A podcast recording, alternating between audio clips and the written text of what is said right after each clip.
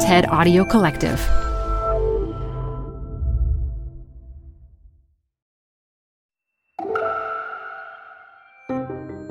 I'm Elise Hu. You're listening to TED Talks Daily.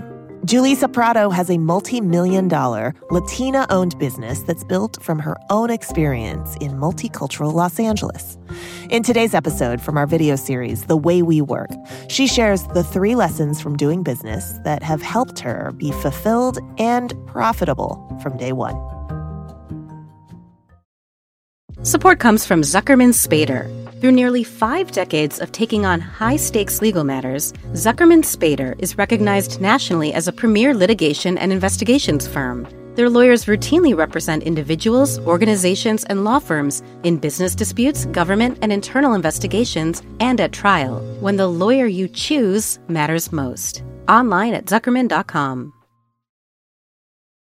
Support for TED Talks Daily comes from Capital One Bank. With no fees or minimums, banking with Capital One is the easiest decision in the history of decisions.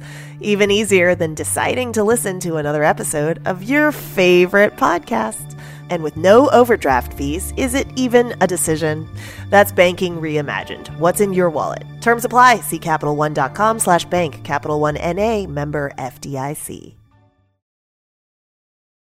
TED Talks Daily is brought to you by Progressive. Progressive helps you compare direct auto rates from a variety of companies so you can find a great one, even if it's not with them. Quote today at progressive.com to find a rate that works with your budget. Progressive Casualty Insurance Company and affiliates. Comparison rates not available in all states or situations. Running a business means being a constant problem solver. Every day, it's something new, whether it's product development, distribution, creating content, or deciding what to do during a pandemic. The trick isn't always knowing all the answers, but becoming adept at figuring them out. My entrepreneurial spirit comes from growing up in Latino neighborhoods in LA and being surrounded by so many people who are immigrants. It takes heart and ingenuity to move to a new country and rebuild your life. I grew up seeing firsthand so many examples of people getting creative with limited resources. Whether it was the pupusa lady outside, rain or shine, or my dad who started as a field worker and now owns his own restaurant.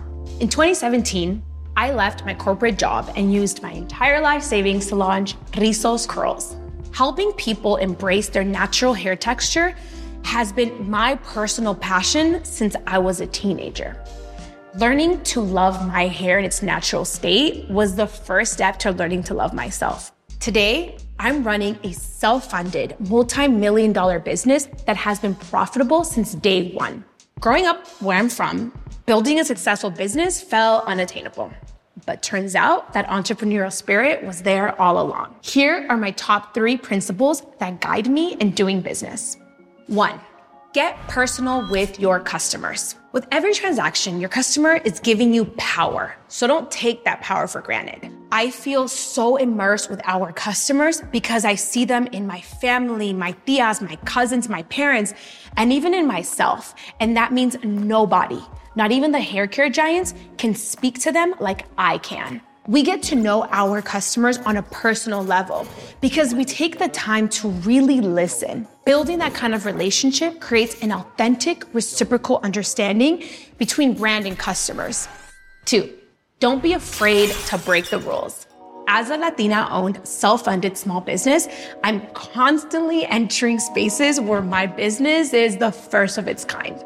This year, we launched Rizos Curls into a mainstream retailer where we became the first Latina-owned curly hair care brand to be carried in their stores. It was a big deal for us. Traditional business wisdom says that we should have invested a lot of marketing dollars on that type of launch. But instead, I showed up on a horse with a mariachi and recorded TikToks.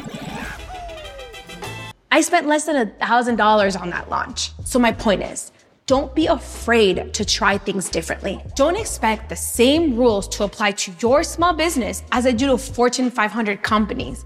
Embrace what makes you you and make it a part of your strategy rather than following the same old playbook that's out there for everyone to see. 3, make your intuition your BFF. Running a business is noisy and demanding, There's retailers, your customers, your team, your finances, and things happening in the world beyond your control. How do you make big and important decisions with all of that? Yes, facts and data matter, but at the end of the day, you gotta trust your gut. Your intuition is your best friend.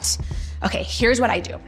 I have daily check-ins with myself, and I have a checklist that I go through after every big meeting where I ask myself questions like, am I uneasy? Am I excited? How do they make me really feel? It's a thing that can't be explained through numbers or logic, but when I go through my list of questions, I'm able to quiet the noise and tune into that voice inside me that helps me stay true to myself and my mission.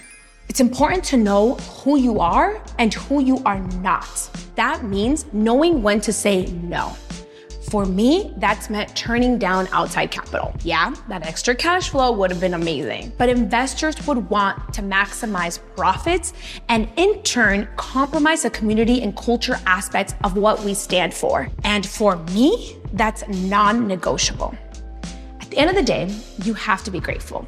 No one has to work for you and no one has to be your customer. People have choices, so remember to appreciate every employee effort and every sale.